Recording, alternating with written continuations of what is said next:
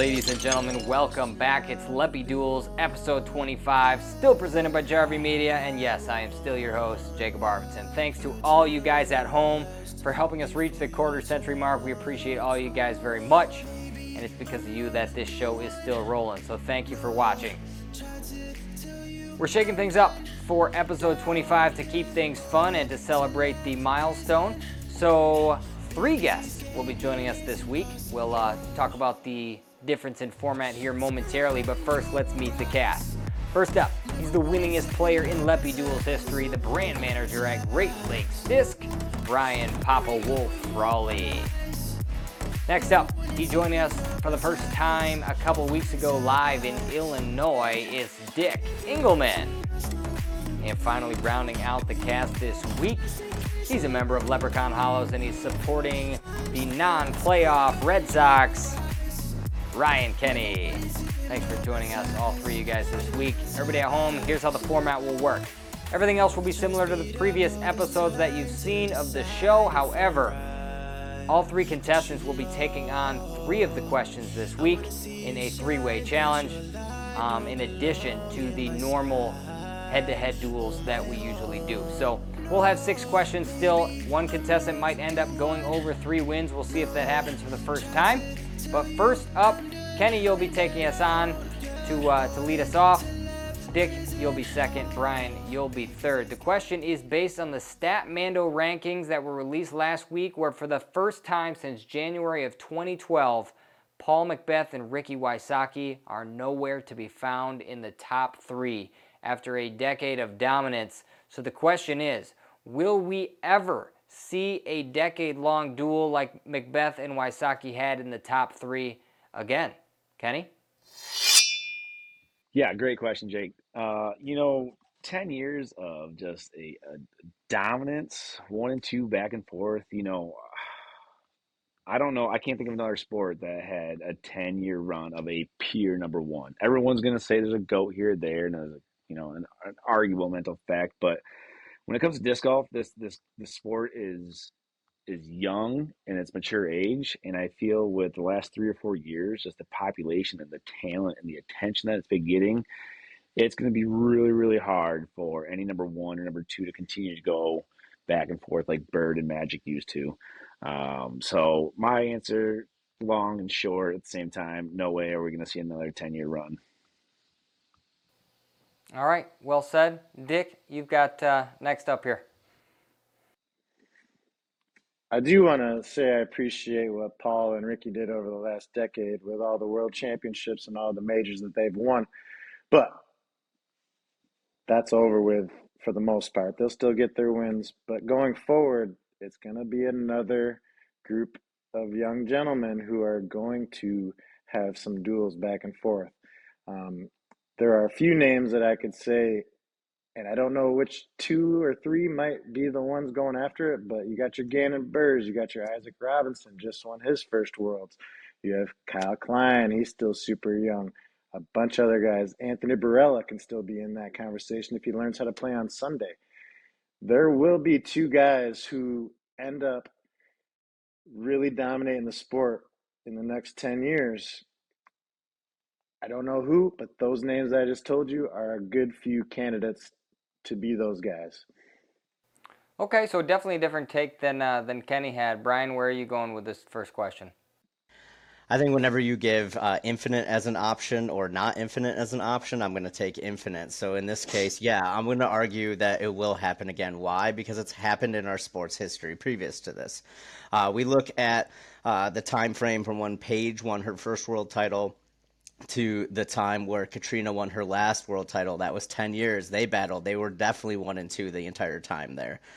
We look back into history and we see Ken Climo dominated for 8 world championships in a row there, Mr. Kenny. So it has happened where people have great runs and the people that stopped him battle each other like Schultz and Feldberg as well. Will we see this in the future? Yes, it's just a statistical improbability. Now, if you put the odd time frame of 10 years on it, yeah, I think we will see it within the next 10 years. Our sport is getting better athletes, and more athletes are attracted to the sport. We're going to see top-tier battles with top-tier people. We might not even have met them yet. Okay, Kenny, you got a chance to hear the other two. Go ahead and respond to them and defend your point a little bit. Great points, Richard. I love the names that you threw out there. To Mr. Prowley's point, though, KC winning those 8 in a row, there was, what, a total of 6,000 players? How many of those are professional? We've got 279,000 MA2 numbers. Not MA2 numbers, I'm sorry, just PDGA numbers. Statistical improbability, absolutely. It ain't going to repeat 10 years and twice. I would be surprised if we see a 3-year stretch. All right, Dick. The cream rises to the top. And I don't care how many number of players there are out there. Sure, the competition is going to be harder. But in almost every sport, the cream always rises because there are that many more people playing. And so if you look at any sport, there's dominant players throughout history for all of them, especially in disc golf and ball golf. But then there's always that person that competes right next to them, their competition. That's what drives the best players to keep going and getting better and stronger. So that there will be somebody, and whoever that cream is, they're going to rise to the top. All right, Brian, bring it home. Why do you deserve to win duel number one? I deserve to win duel number one because I'll use both their points to win.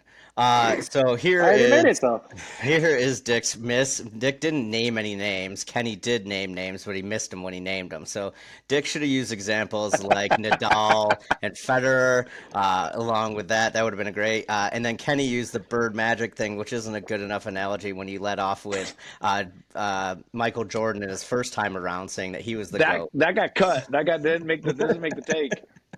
That's why I win. Well said, Brian. I like that you took some shots at them and responded to their comments versus just doubling down on your own. I think that gives you a slight edge here because all your points were good. So Brian's going to take the first duel, or the three-way duel, I guess. Second duel of the night will just be a two-way between Ryan and Dick. Kenny, you're going to be up first here. Change one thing about disc golf culture, if you could. This was probably one of my favorite questions I've seen come across, and this one holds true to me, and that would be the stigma. That'd be the stigma that comes across a disc golfer or disc golf culture. And what I mean by that is someone who works in the corporate Americas, my favorite thing to do is to talk about what I do in my free time, and that being competitively disc golfing. Now, when you say that in a corporate board meeting, people look at you and like, what does that mean? You just go out in the woods and get all twisted on dope and drinking alcohol all day long?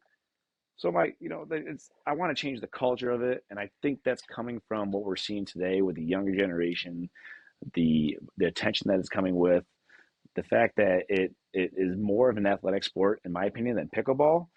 I would love to see the stigma for disc golf get erased, get wiped out. As with any other sport, golf, bowling, cleaning, whatever you want to do, you can be your own person. But the disc golf culture is starting them young, teaching them how to respect nature, be sustainable, and have a good time and be an honest person. So I think the stigma is what I would like to change. Okay, good answer there. Kenny, Dick, what are you changing about disc golf culture? You're right that there is a stigma. However, it's unfair. We're doing the exact same thing as ball golfers do, softball players do, all sorts of other sports like that. You think ball golfers aren't going out, having their drinks, smoking their dope, having a great time, yelling, whatever else out in the woods? We're doing the same thing. But I want to focus on the animosity between tournament directors and players, and it goes both ways.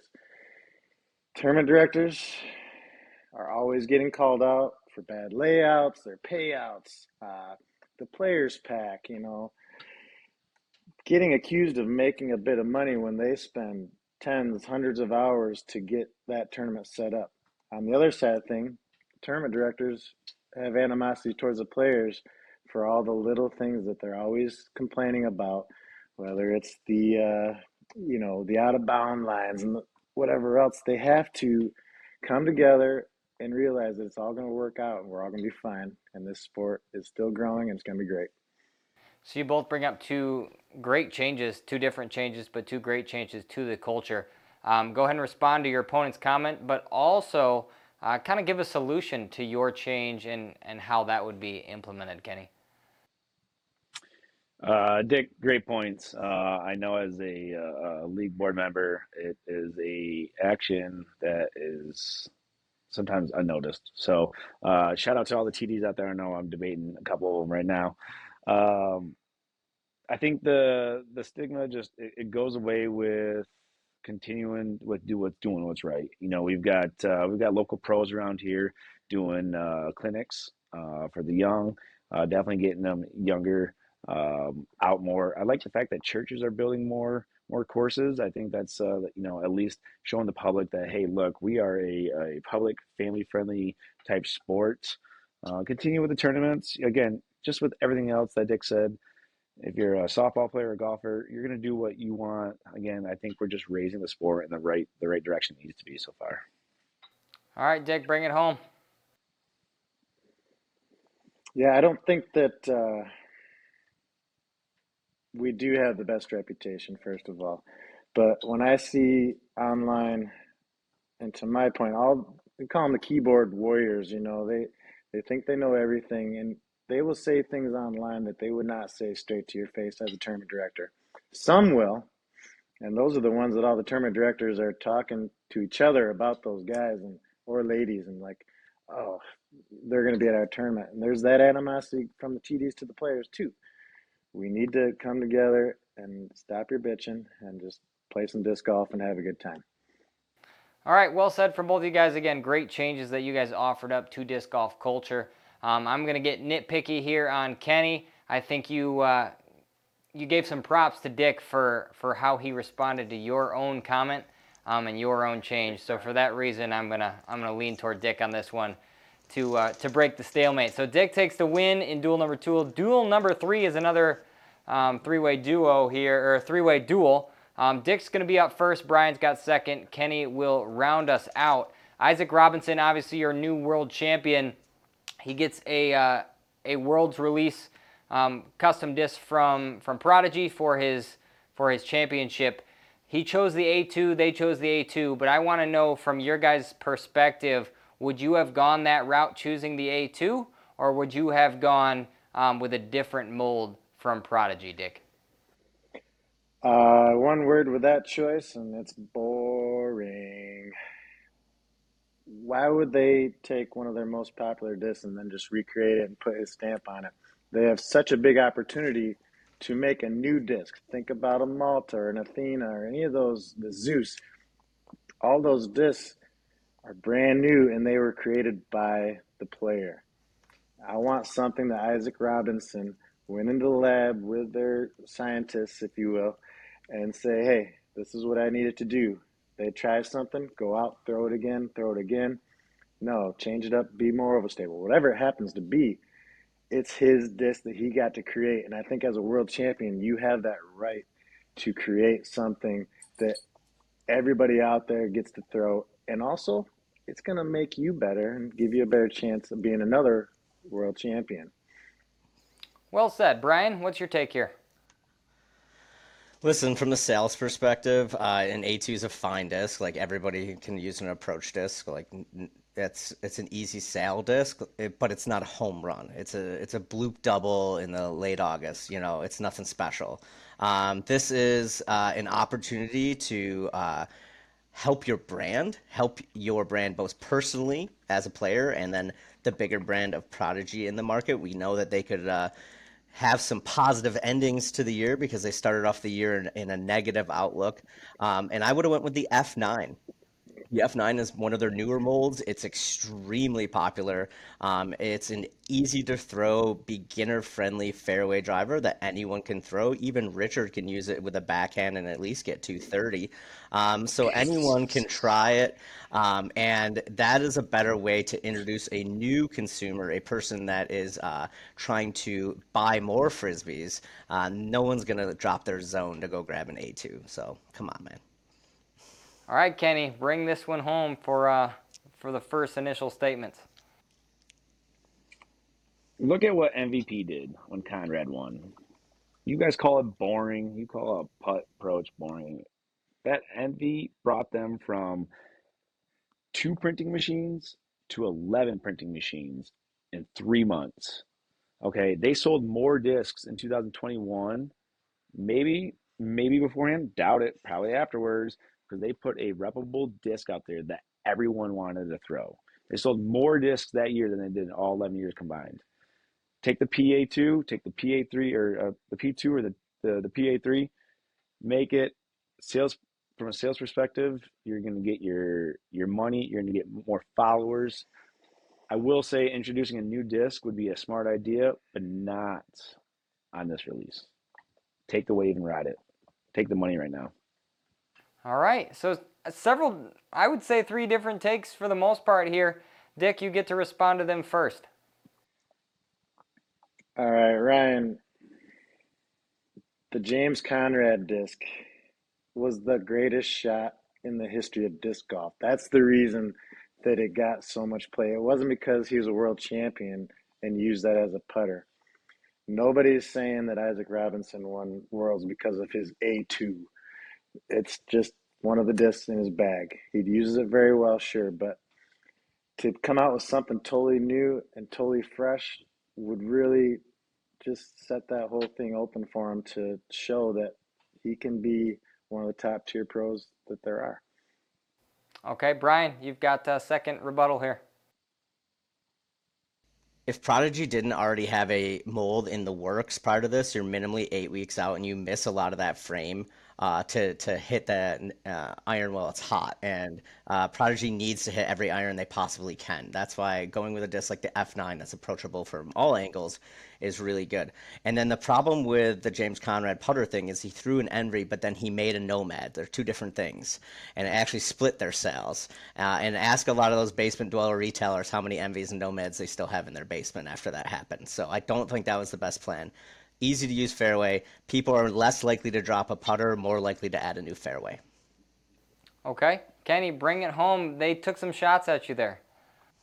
Yeah, great point. To Dick and Brian, both your points. You can't drop a new disc and you can't drop an F9 because they're not in his bag. You go back to his April 23 version of In the Bag, Isaac Robinson runs through. He's got 2 P2s, 2 PA2s, and then 2 PA3s, and he throws them both. And you can watch him through the entire world's round. He bends corners with it. No one out here is going to throw a 440, like you said, or you could throw the F9 at 230, but I still think you're going to get a better business decision taking the PA3 or the P2, PA2. Okay, so Kenny's saying go strictly to the putting putters. Dick's saying make a full mold, new mold. Brian is saying let's go with the F9. Nobody's defending the A2 decision, which is interesting. I thought one of you might take that route, but regardless, here we are. So this one's tough. This one's up in the air. I thought... Dick, I think I would like to side with your point because I think it sounds the most reasonable. However, like Brian pointed out, you would have to have that already in the works or this is going to get kicked too far down the road in production before it gets released and it's not going to have as much hype around it. So for that reason, I think I am going to lead toward Kenny on this one. The putter is an interesting take versus the F9, but I think the key point that you made was what is in Isaac's bag. And that one drove it home. So Kenny takes the win here. We're all tied up, 1 win apiece. I mean, I'll take sympathy points all day, baby. That's a layup. We're all tied up, 1 win apiece. Brian versus Dick here in duel number 4. Brian, you're up first. You guys are talking about sudden death playoffs after the Canadian Open or the whatever it was called, Discmania Open up in Canada. Sorry, this past weekend with Eagle and Isaac. Do sudden death playoffs need a minimum number of holes in the playoff loop, Brian? It should 100% be tournament director's discretion. We need to empower our TDs to be able to make these rules that fits the course the best, fits the level of sanctioning the best, and fits the tier of player the best. Those are 3 things you have to take into consideration. One of the things that I drew inspiration from is looking at our beloved PGA rules and how they decide different events. For many events, it is a minimum 3 holes, meaning It's 3 holes they have to play, and then they'll take an aggregate score. For something like the U.S. Open, they have to play the entire 18-hole course again the following day if there is a tie. And wouldn't that be good if we could change one of the PDGA rules to allow us to move on to Monday? And yes, there's travel and all these things. We are in a baby infinite stage of the sport. I get it. Blah, blah, blah, blah, blah. Which moves back to the point. Let the tournament director pick what's best for that course. Maybe a one-hole playoff is great for your MA3 on the weekend. Maybe a four-hole aggregate is great for your pro state championship. All right, Dick. Well, I think you just said one of your points is we are still in the stages where there is the travel situation. They need to get to the next course, the next weekend, get there and practice. We need to get this done on Sunday night. And I say we start from hole one and go from there. Most courses end on 18, obviously, and hole one will be pretty close to where hole 18. And so I'm thinking about the fans and how they can get there. I look back at when James Conrad hit his shot against Paul Macbeth at Worlds. How long did it take for them to even get all the fans and everybody up there? They had to walk back a couple holes to the Signature Island hole. And they let one hole decide the whole thing. Just start from one. It's uniform. You don't have tournament discretion. It's about the rules as you have them. Okay, Brian, respond to Dick and defend your own point. Yes, it is about the rules, but as the question stated, it's challenging the rule. Should we challenge the rule? Yes, we should challenge the rule. We need to make it course specific. We need to make it more entertaining. Like, we don't need a 5-hole playoff, in MA2, but we might need a couple-hole aggregate for a pro-level event. I think it's a shame. We might have gotten robbed of great golf. We don't even know. But if you worry about the travel thing, this is the type of stuff that's announced ahead of time. It is written into rules. It is written into bylaws of the event. People will know that maybe our majors are allowed to have one extra day of competition if there's a tie. Think about how much attention that would draw to it. Okay, Dick, bring it home. Can you win the duel? If you're looking for attention, how do you think there are going to be fans there on a Monday? They all got to work. They got to go to their jobs. It's up to the tournament director discretion. Just lets anybody do whatever they want. You got Nate Heinhold doing one thing. You got whoever else doing another thing. And it just becomes a crapshoot. You don't even know probably going into the tournament what happens if there's a playoff. It has to be listed. But why does it have to be different? All right, so this one's up in the air. You guys are all over the place on this one. But I do like where both of you are leaning. I think Dick responded well to Brian's point there in the rebuttal as far as, excitement-wise, maybe for the fans at home, the Monday playoff in a major is going to bring some excitement. But at the same time, the fans on the ground aren't going to show up, and there's not going to be any on-the-ground hype. So I think I like that rebuttal from you, Dick, and I think that gives you the edge here. Congratulations, you picked up your second win of the episode. Sends us to the next duel, Ryan Kenny versus Brian Frawley. Kenny, you're up first. I pass.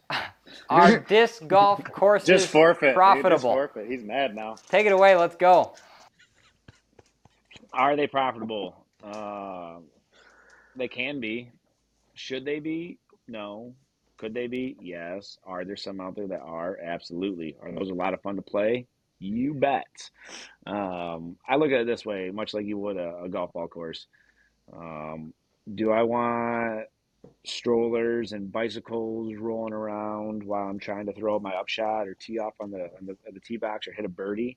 No, absolutely not. So I pay money and I go to these spots, and I'm paying for someone to maintain the park. I'm paying for the expectation of a fantastic course.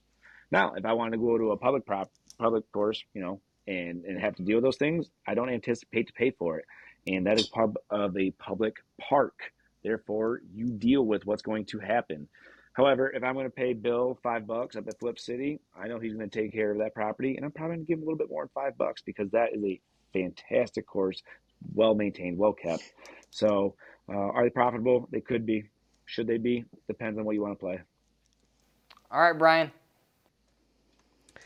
Yeah, so disc golf courses are profitable, but not in the way that we're thinking. Disc golf courses are profitable because they raise property values around, they bring quality of life around, they bring health and fitness to your community, which lowers the amount of obesity and all those wonderful things. And we could argue all those points.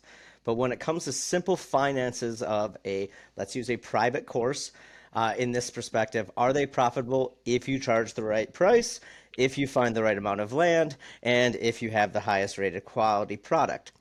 There are top 100 rated courses on UDisc right now that have a great way of doing this, where there might be a couple people that live on the property and they all have other jobs. And then anything that comes from the property is just kind of bonus or goes to pay for upkeep. But if you wanted to start right now, a brand new disc golf course, buy private land, start to go, you're looking at minimally close to a $500,000 investment in the great state of Michigan between land, a 20 by 30 building, property taxes, and things like that. It would take a lot to make that profitable quickly. Okay, so we got mixed answers from both of you. Use your rebuttals to kind of hammer home your point here, Kenny. Brian, I think you talked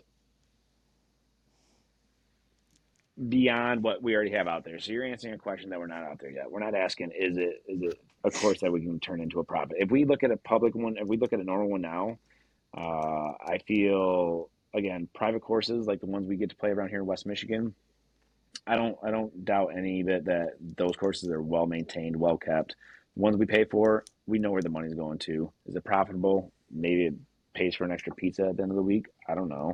Public courses, again, are they losing money? We don't know. Our taxes go to it. So I think they can be. Should they be? It's up to the course.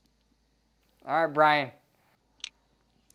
Like I said, public courses bring a lot of property value increases, health increases, all of those easy things to hit. But if we look at courses and are they profitable financially, look at great success stories in the Metro Park area with Kensington and Hudson Mills and things like that. They are taking a small portion of a already larger product, charging special access to that, and creating enough money to cover their expenses to mow it and maintain it. All right, so I was hoping for a yes or a no. We got neither from either one of you. I didn't like any of your answers. Nobody gets a point. That's a better question, then. Nobody gets a point. We're going to the next. We're going to the next duel. Dick, you are leading us off.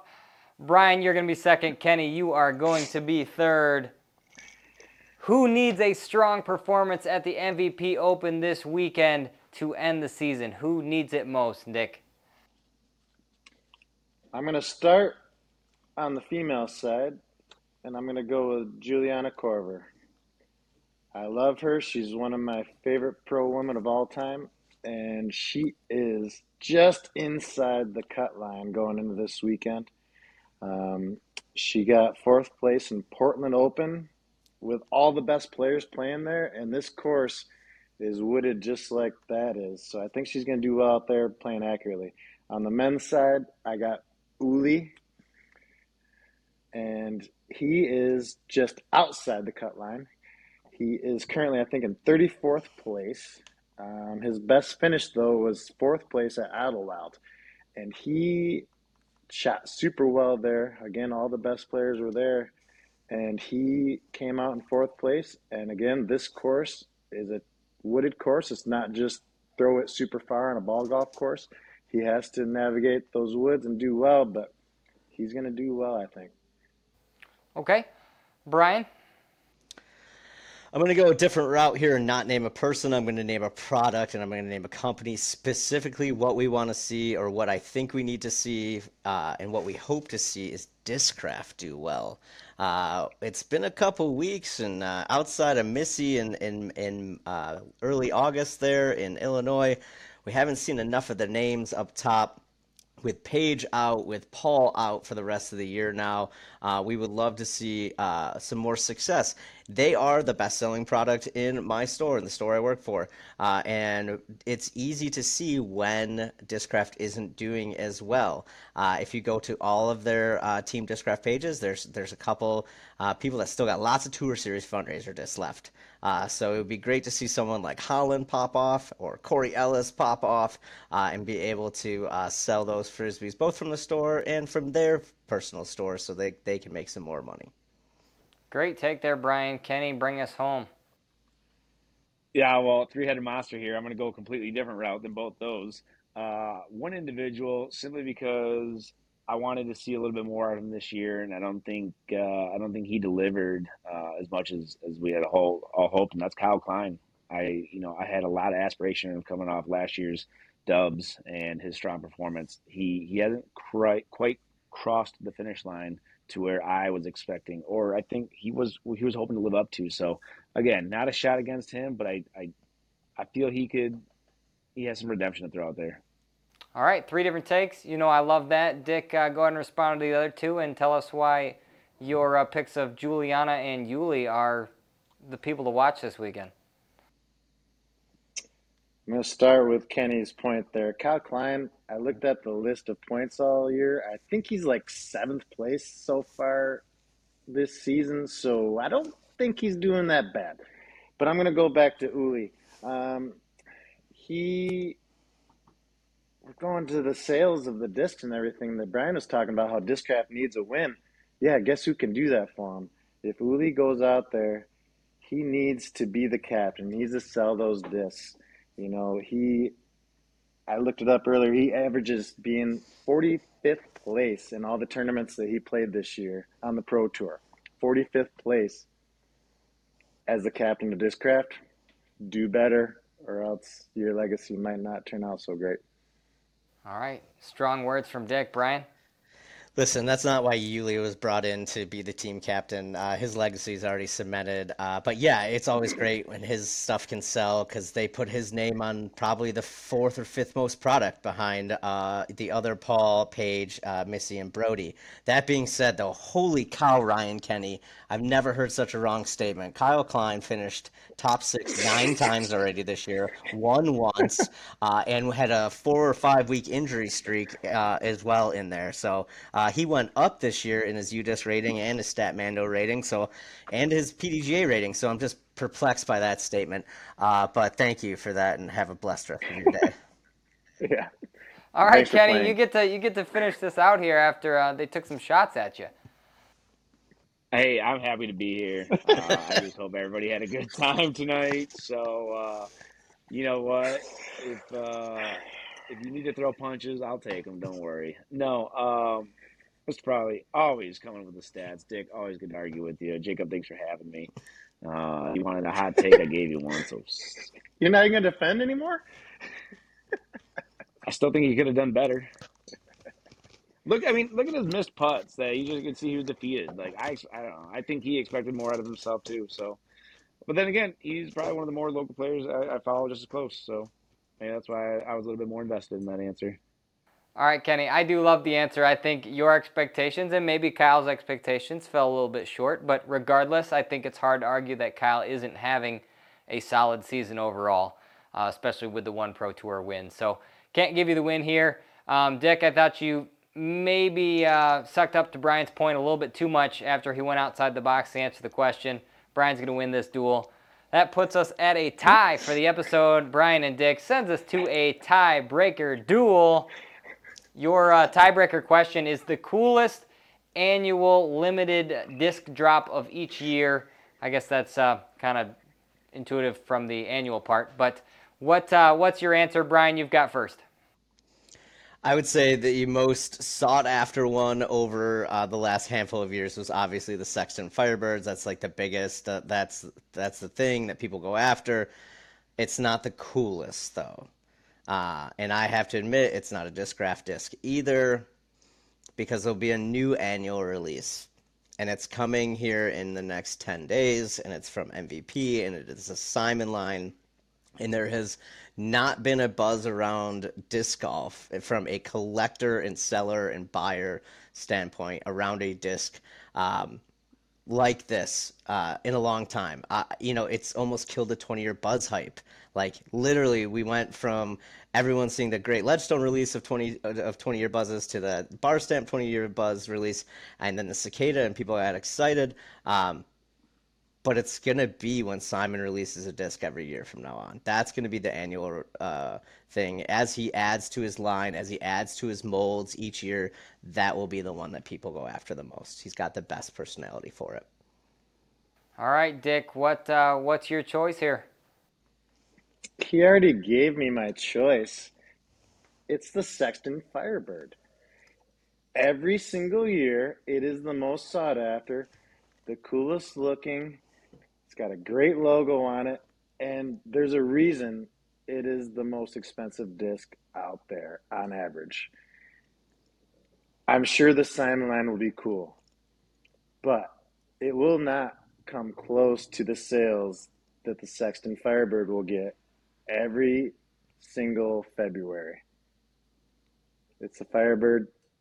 Until it's dethroned, it's going to be the Firebird. All right, so we've got the Sexton Firebird versus whatever disc Simon is dropping annually in the Simon line. Brian, you're up first to respond. It is still definitely Simon. There was 2022s on our shelves for way too long at the store.